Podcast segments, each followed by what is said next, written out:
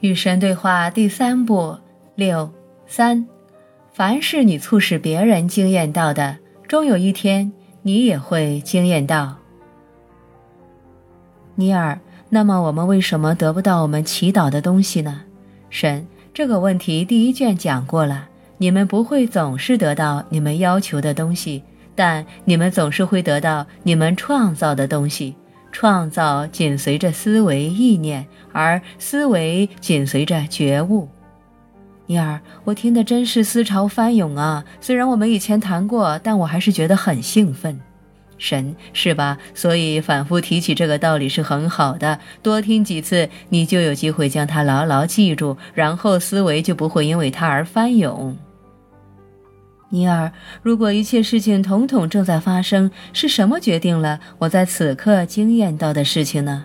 神，你的选择以及你对你的选择的信念，这种信念由你对某个特定对象的思维创造出来，而这些思维则来自你的觉悟，也就是你看待该对象的方式。所以，通灵者会看见你现在对明天所做的选择，看见那个选择造成的结果。但真正的通灵者总是会告诉你，事情不是非得这样，你可以重新选择，从而改变结果。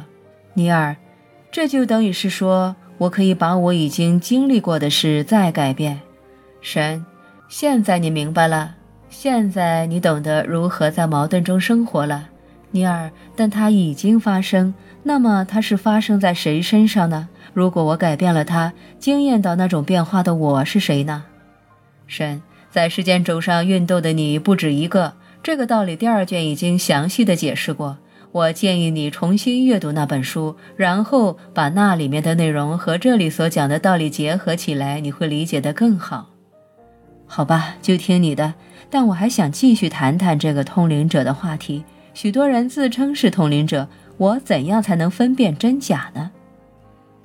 每个人都是通灵者，所以他们都是真的。你想寻找的是他们的目的，他们是打算帮助你，还是丰富他们自己？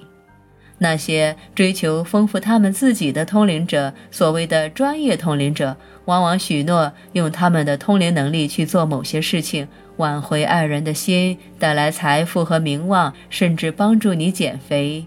他们保证他们能够帮助你做这些事情，但是要收费的。他们甚至会解读别人，比如说你的老板、爱人或者朋友，然后把他们的情况告诉你。他们会说带着对方的东西来找我，围巾、照片或者他们亲手写的字。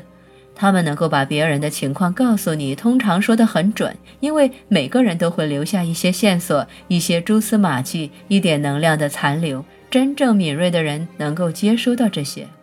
但真正的通灵者不会说他能够让别人回到你身边，促使某个人改变主意，或者用他的通灵能力去创造某种任何结果。真正的通灵者毕生致力于培养和使用这种天赋。他知道别人的自由意志是永远不容践踏的，别人的思维是绝不容破坏的，别人的灵性空间是绝不容侵略的。尼尔，我记得你说过没有对和错，怎么突然冒出来这么多绝不？神，每次我说可以或者绝不时，我是根据你们想要完成的任务，你们试图做的事情来说的。我知道你们所有人都寻求进化和灵魂的成长，回归到天人合一的境界。你们对你们的身份有过许多美妙的构思，你们想要实现其中最伟大的设想，成为最美好的自己。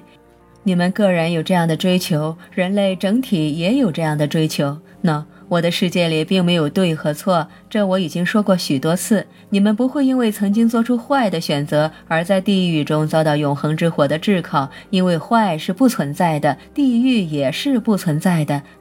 当然，除非你们认为它真的存在。尽管如此，物质宇宙也有其内在的自然规律，其中之一便是因果律。下面是一条极为重要的因果律：自我最终会惊艳到一切由其引起的后果。